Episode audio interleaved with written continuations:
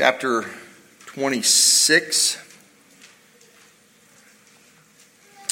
The end of the chapter, and really we're going to be in Genesis 27.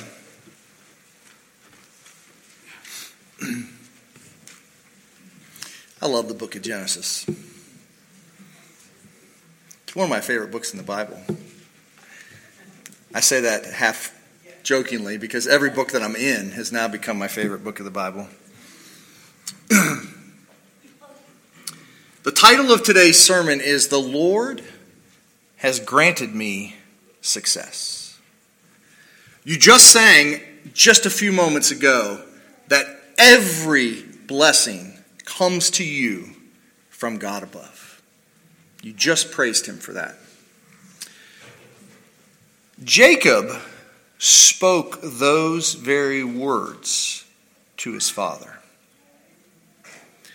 Now, coming out of Jacob's mouth, they were a bold faced lie. Jacob is deceiving his dad to get what he wants. But ironically, and in spite of his uh, deception, Jacob speaks the truth. The Lord does grant Jacob success in a scheme that should never have worked. It is not because of Jacob's nefarious scheme that it works.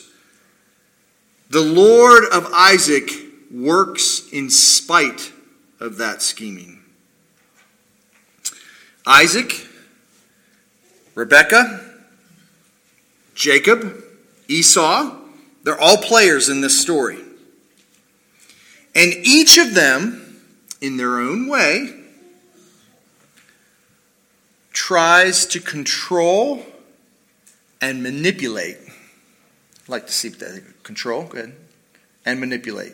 There you go. Control and manipulate the blessing of God for their own purposes.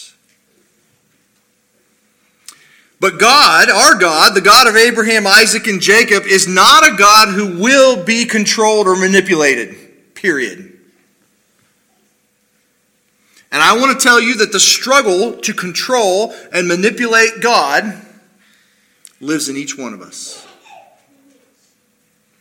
We want our own way, and we are even willing to use others to get what we want including God and his blessing.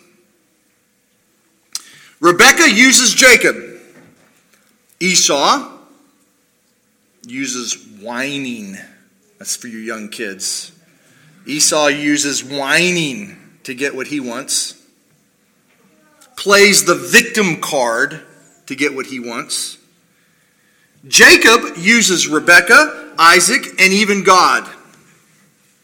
Isaac uses his privilege and even his position of authority. Each of them are driven by what they want, not by what God wants. I am telling you, the blessing of God is not obtained through control and manipulation. So, the question that we really have before us, if that's the case, if God will never be manipulated, he will never be controlled, why is it that Jacob gets what he wants? Well, it is not because God was manipulated, I can tell you that. When God chooses to redeem a person, and he has chosen to redeem Jacob, he deals with them as they are. And Jacob is a usurper, a deceiver, and a manipulator. That's who he is. Now, God is going to change him, but that's going to take his whole life.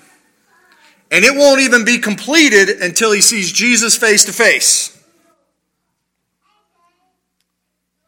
Now, as we go through this story, I'm going to try to expose the hearts of Jacob, Esau, Isaac, and Rebekah. And as I expose their, their hearts, their motivations, I am praying that God will use them as a mirror into your own heart. Now, I'm not doing that because I just want to make you feel bad today. I'm doing that because I want you to be driven to Jesus. It is only in His blood that you can be cleansed, and it is only the Spirit of Christ living in you that can ever cause you to submit your heart to God.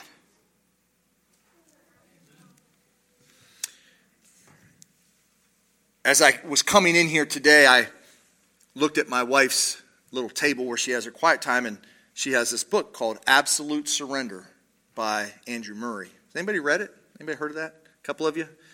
I know that when I read that as a, as a young uh, Christian, it, it was powerful. Thinking about trying to submit my heart to God rather than trying to control God to my purposes. That's what it's all about today. That's what I'm trying to dig at.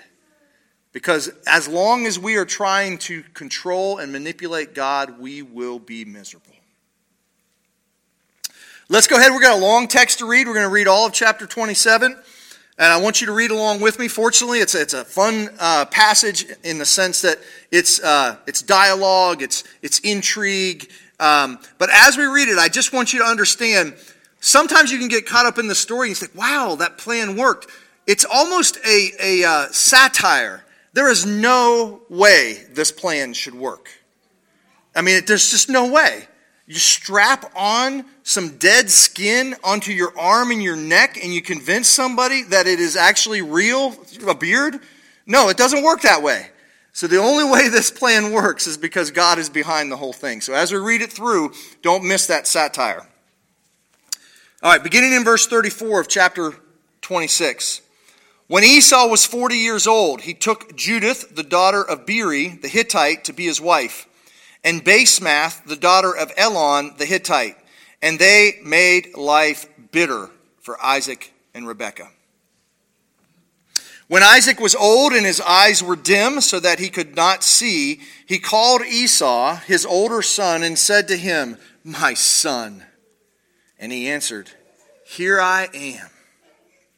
He said, Behold, I am old. I do not know the day of my death. Now then, take your weapons, your quiver, and your bow, and go out to the field and hunt game for me. Prepare for me delicious food such as I love, and bring it to me, so that I may eat, that my soul may bless you before I die. Now, Rebekah was listening when Isaac spoke to his son Esau. So when Esau went to the field to hunt for game and bring it, Rebekah said to her son, I heard your father speak to your brother Esau. Bring me game and prepare for me delicious food, that I may eat it and bless you before the Lord before I die. Now, therefore, my son, obey my voice as I command you. Go to the flock and bring me two good young goats so that I may prepare them from them delicious food for your father, such as he loves. And you shall bring it to your father to eat, so that he may bless you before he dies. But Jacob said to Rebekah his mother, Behold, my brother Esau is a hairy man, and I am a smooth man. Perhaps my father will feel me, and I shall seem to be mocking him, and bring a curse upon myself and not a blessing. His mother said to him, Let your curse be on me, my son. Only obey my voice, and go bring them to me. So he went and took them, and brought them to his mother. And his mother prepared delicious food, such as his father loved. Then Rebekah took the best garments of Esau, her older son, which were with her in the house, and put them on Jacob, her younger son. And the skins of the young goats she put on his hands and on the smooth part of his neck. That just sounds gross to me, by the way, anyway. And she puts the delicious food and the bread which she had prepared into the hand of her son Jacob. So he went in to his father and said, My father. And he said, here I am. Who are you, my son? Jacob said to his father, I am Esau, your firstborn.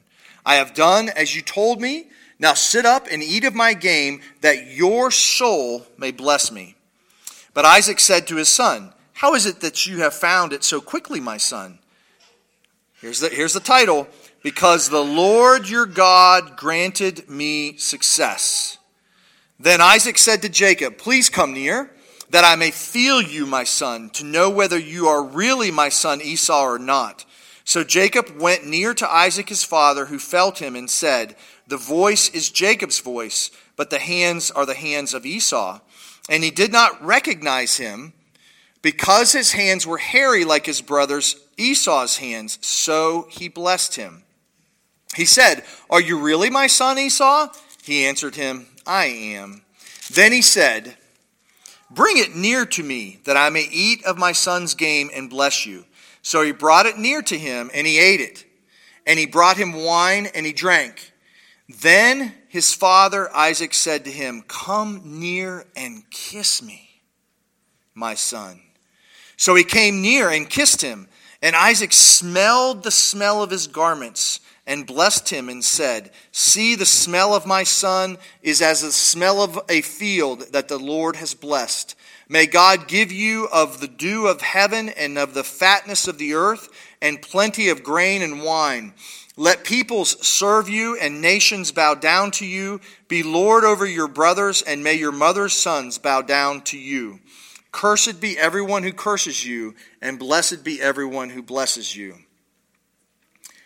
As soon as Isaac had finished blessing Jacob, when Jacob had scarcely gone out from the presence of Isaac his father, Esau his brother came in from the, his hunting. Now, you know, in our day, that would be like you'd be drama, right? You'd be excited. It's be, we're not readers, but we're supposed to see that. We're supposed to see that excitement. Just at the moment he walks out, he comes in. He also prepared delicious food and brought it to his father. And he said to his father, Let my father arise and eat of his son's game, that you may bless me. His father Isaac said to him, Who are you? He answered, I am your son, your firstborn Esau. Then Isaac trembled very violently and said, Who was it then that hunted game and brought it to me, and I ate it all before you came? Of course, he knew that it was Jacob at that point. Anyway, um, and I have blessed him. Yes, and he shall be blessed. As soon as Esau heard the words of his father, he whined. He plays the victim card. He cries out with an exceedingly great and bitter cry and said to his father, Bless me, even me also, O my father. But he said, Your brother came deceitfully, and he has taken away your blessing. Esau said, Is he not rightly named Jacob? For he has cheated me these two times. He took away my birthright, and behold, now he has taken away my blessing. Then he said, Have you not reserved a blessing for me? Isaac answered and said to Esau, Behold, I have made him lord over you and all his brothers, and I have given him to him for servants, and with grain and wine I have sustained him. What then can I do for you, my son? Esau said to his father, Have you but one blessing, my father? Bless me even me also, O my father. And Esau lifted up his voice and wept. Then Isaac, his father, answered and said to him, Behold, away from the fatness of the earth shall be your dwelling be, and away from the dew of heaven on high. By your sword you shall live, and you shall serve your brother. But when you grow restless, you shall break his yoke from your neck. Now Esau hated Jacob because of the blessing with which his father had blessed him. And Esau said to himself, The days of mourning for my father are approaching. Then I will kill my brother Jacob. But the words of Esau, her older son, were told to Rebekah. So she sent and called Jacob her younger son and said to him, Behold, your brother Esau comforts himself about you by planning to kill you. Now therefore, my son, obey my voice. Arise, flee to Laban, my brother in Haran, and stay with him a while, until your brother's fury turns away, until your brother's anger turns away from you, and he forgets what you have done to him. Then I will send and bring you from there. Why should I be bereft of you both in one day? Then Rebekah said to Isaac, I loathe my life because of the Hittite women. If Jacob marries one of the Hittite women like these, one of the women of the land, what good will my life be to me. the account of Jacob stealing the blessing from Esau is flanked at the beginning and at the end by statements of Esau's marriage to Hittites or Canaanites.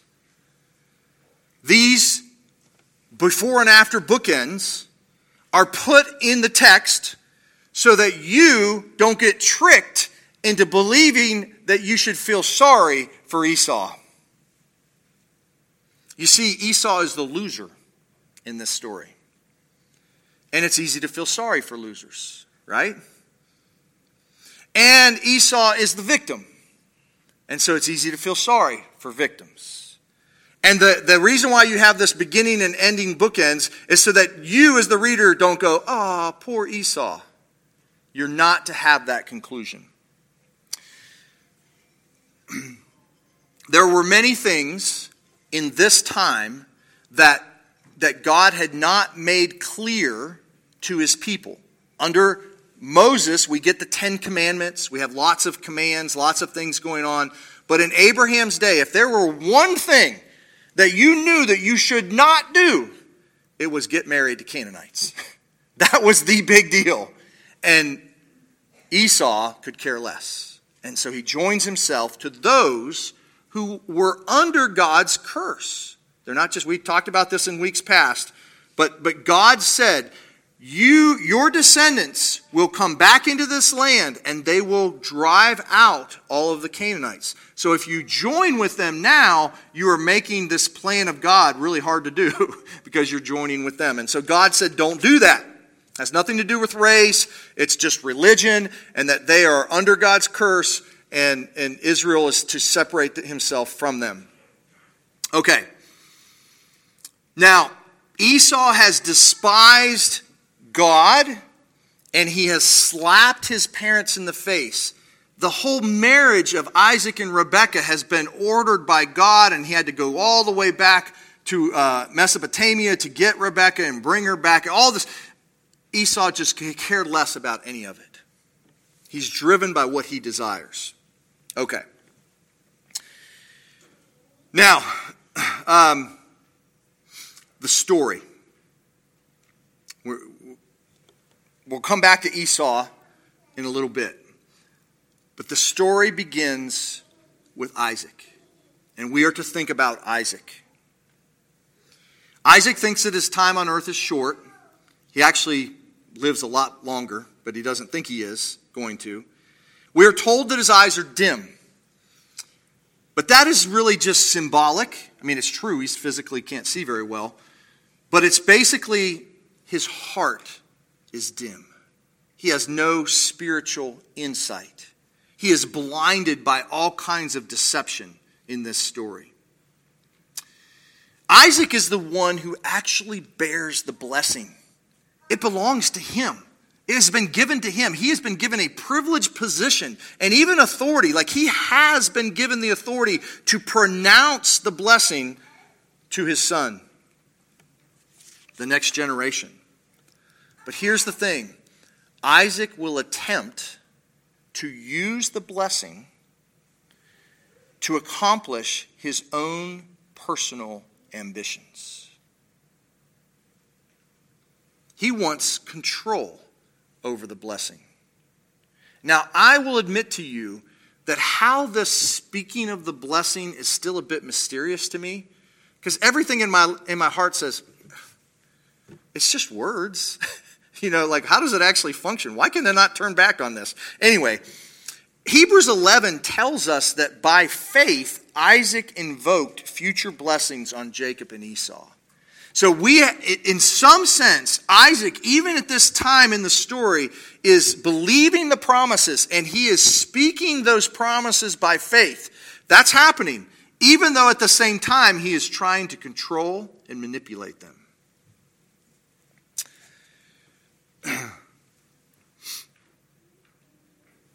now, Isaac has a very clear statement that God gave to Rebekah that Esau will serve Jacob. He knows this. He also is very aware that Esau has despised his birthright and it now belongs to Jacob. He's aware of that. He also is incredibly aware that it is, goes directly against God's word to marry Hittite women. He could care less. And yet, Isaac stubbornly wants to still give the blessing to Esau. Why? Does he have good reasons? Because Esau gives him good tasting food? And I'm ready to pick up the stones and throw them at Esau. And then I hear this little whisper. See, I had to deal with this all week long. I hear this little whisper. How often do you try to control and manipulate the blessing of God? Let me give you some little case in point. Do I more fervently pray for the people I like, or do I fervently pray for my enemies? That's really what's going on here. Isaac likes Esau better than Jacob, so he prays more fervently for what he wants. Do I ever do that? No, I think I do. Do you ever do that? Jesus says that you are to pronounce blessing even on your enemies. Oh, we want some people to be saved, the people that we like. But do we want our enemies to be saved? If I'm honest, I do want to control God's blessing. You see, showing favoritism is a problem that lives in our hearts. The book of James says if somebody comes into your, into your uh, place of worship and, and they're not wealthy or they're not kind of in the in crowd, and you kind of just ignore that person, he says, You are way out of line. We do it. We do shortchange people. And as you look at Isaac, make sure you look at yourself as well. We tend to want to bend the will of God to our will.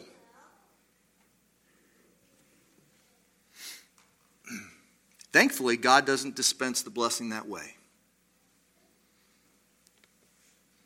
Isaac is going to be unsuccessful in his attempt. In the end, who gets bent? It's Isaac. He does exactly what God wants him to do.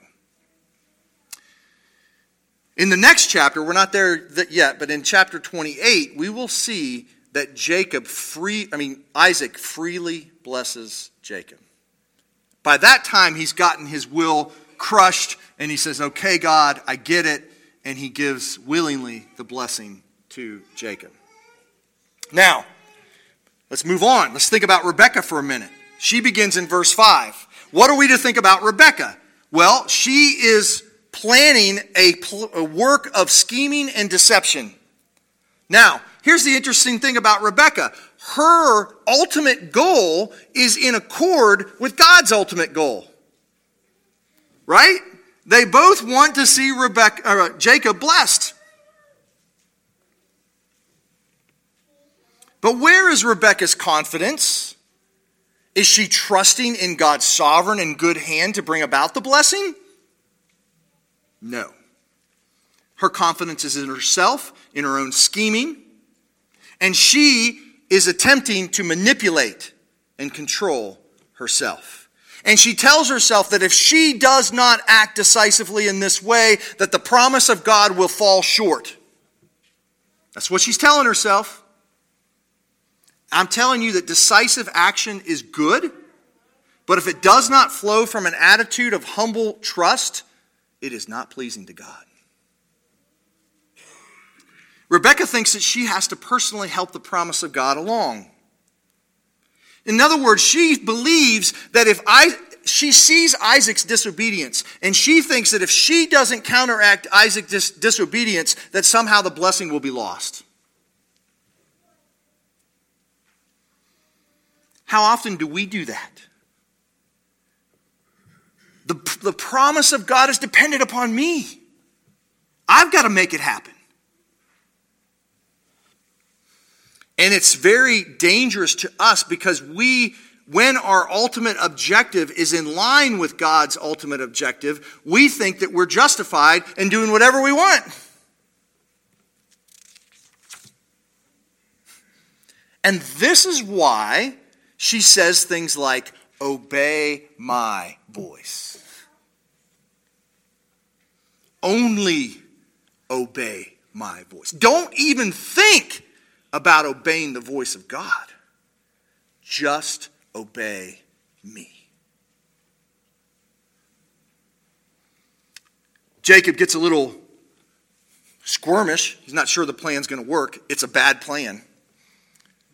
And she says, Oh, don't worry, the curse will fall on me. If she really believed that she was that like in God's sovereign hand and the curse would fall upon her, if she really believed that, would she say that? I don't think so. She is basically saying, I am the voice of God to you. Obey me. How contrary is Rebecca's attitude to that of faith and obedience? And I'm telling you, this again is a challenge to each one of us. Just because we have the right goal, we want the salvation of someone, That doesn't mean we can use whatever means we want in trying to achieve that goal. We can't trust in our own strength, our own strategies, our own planning. I think Rebecca's strategies and her, her manipulation of this whole situation are the most hard, it's the most difficult to see in ourselves. Personal ambition I, I think Rebecca is not driven by the will of God, she's driven by her love for Jacob, and she's going to manipulate that. And I think it's so easy, especially in religious settings, to use religion for our personal ambitions.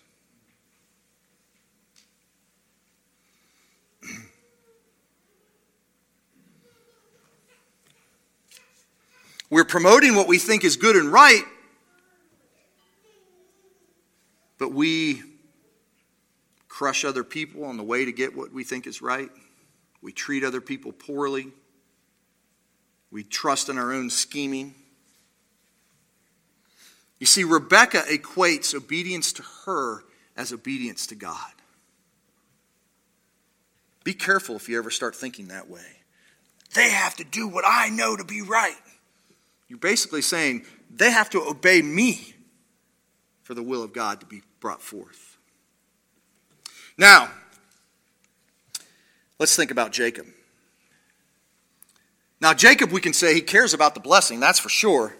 He cares so much about the blessing that he's willing to actually consider his mom's plan, even though he knows it's a terrible one. And what's interesting, the difference between Jacob and his mom is that Jacob is the one who's benefiting from it. Where Rebecca is actually, at least she can say, I'm doing this for my son Jacob, even though I think it's still her own selfishness but they're very close together. Jacob does not give a thought to whether he is trusting God. All that he is concerned with is if there's, a, there's an exit plan, if it goes south, mom will take the blame. What is interesting, Jacob attempts to pull the wool over his dad's eyes, and he succeeds. But does he pull the wool over God's eyes? No, he does not. You see, basic to Christianity, if you want to make some progress in overcoming the selfishness of your heart to try to manipulate your world around you so, so, that makes you happy, if you want to have some progress in that, you have to believe that God sees through it all. You are an open book to Him.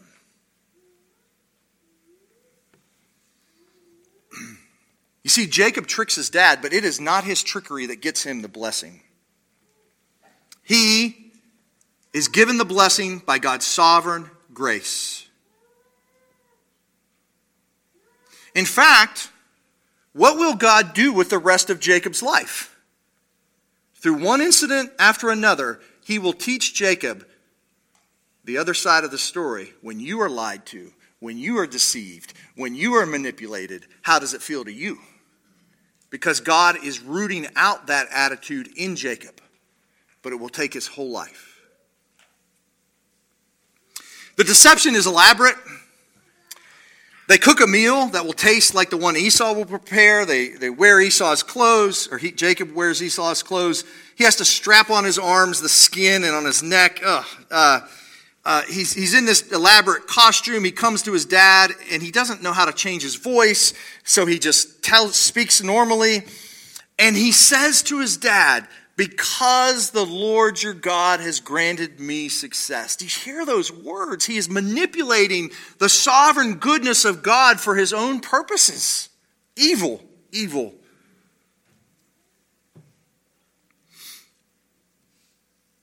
With every step, the deception goes deeper and deeper. Jacob's actions become more and more detestable, and Isaac's blindness becomes more and more laughable.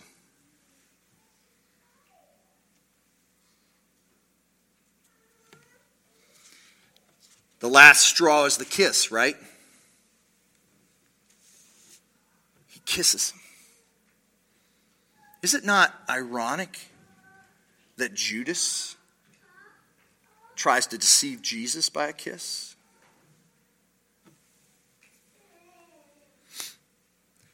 I don't know that this is, I don't draw this connection too tightly, but, but the same attitude that lives in Jacob also lived in Judas.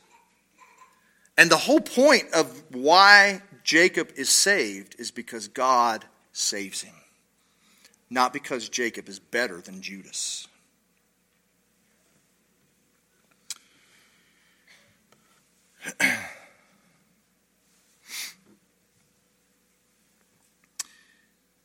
we see God's sovereign hand in the timing as soon as Jacob leaves, Esau comes in. You see, everyone thinks that they're manipulating God, and God is the one controlling and manipulating the whole thing. Which is why, in your, in your uh, affirmation of faith, we have those two statements in your affirmation of faith. Do you really think evil people are able to overcome God's purpose to bless his people? Do you really think that's the case? As soon as Esau comes in, as soon as Isaac sees it, he, he comes to this awareness like, oh my goodness, I have just blessed uh, Jacob instead of Esau. He starts trembling violently. Why? Because he knows that God beat him. He has been trying to manipulate God through the whole story, and God just manipulated him. And he knows it. And this is where, you know, I, I think, well, it's Isaac spoke the word, he didn't even mean it. Can he just like you know have a clause in there if he didn't mean this, then intent matters or something, you know, I don't know, but but he can't. He can't do that. Why? This is I, am not sure if this is everything, but this is where I, I, I fall down right now. I think Isaac is finally recognizing that the words that he spoke were the words that God wanted him to speak. And even though you could reverse your words, Isaac cannot reverse God's will. I think that's what's happening here.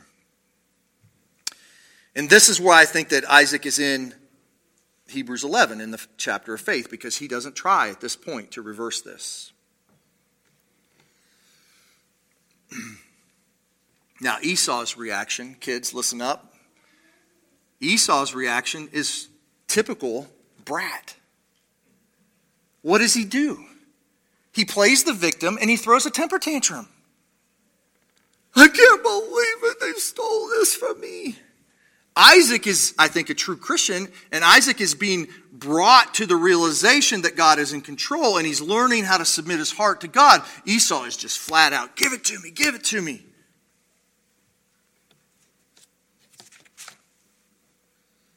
Parents, do not give in to your kids' temper tantrums. It's a little side note, but don't do it.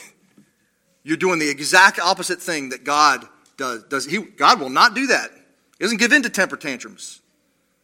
If you don't want them to throw temper tantrums to God in, in their adult life, don't let them throw temper tantrums now and get what they want.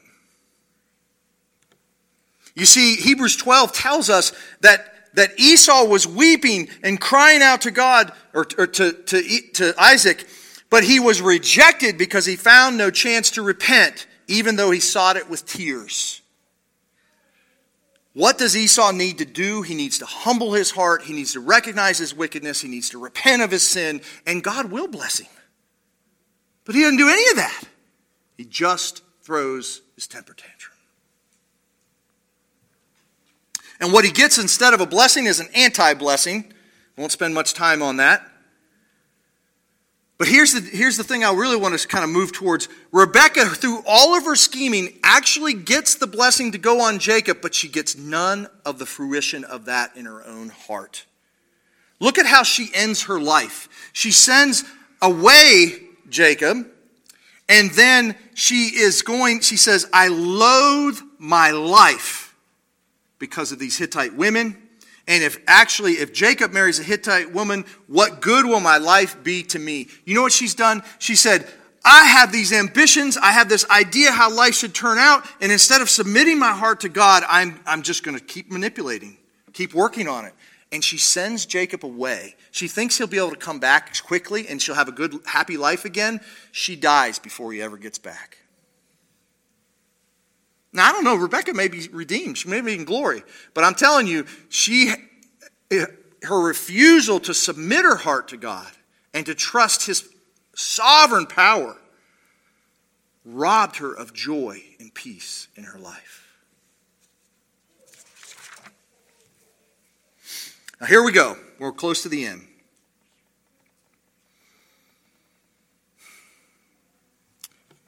We're supposed to learn from Esau, Jacob, Rebekah, and Isaac. And I believe the thread that runs through each of them in various ways you cannot control or manipulate God to get the blessing. So, what's the flip? It's not really given here, but what is the flip of this? How do you get God's blessing? How do you live a life under God's blessing? It is simply by a humble and repentant and faith filled heart. Repentance and faith.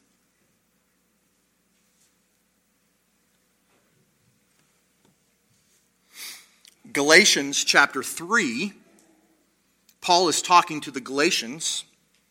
See, they had, the Galatians had come to know Christ, they had they believed in the gospel, but now life wasn't turning out like they had hoped. And so, what do they think? Well, maybe we should go back to the old ways and figure out some way to manipulate life so that we can actually enjoy life better. Because God doesn't give you all the things you want in this life. And he says in chapter 3, O foolish Galatians, who has bewitched you? It was before your eyes that Jesus Christ was publicly portrayed and crucified. Let me ask you only this Did you receive the Spirit by works of the law or by hearing with faith? Are you so foolish? Having begun by the Spirit, are you now being perfected by the flesh? Here it is. How's your, how's your Christian life turning out for you? You know, a lot, maybe a lot more suffering than you'd hope for, disappointment with prayers, Maybe you're still got a lot of sin in your heart. You wish you could be better than you are, whatever. And the temptation is, oh, I'm going to figure out something I can do so I can manipulate the blessing so it'll better impact me. And Paul says, you're foolish. You receive the Spirit, which is the best part of the blessing, simply by faith.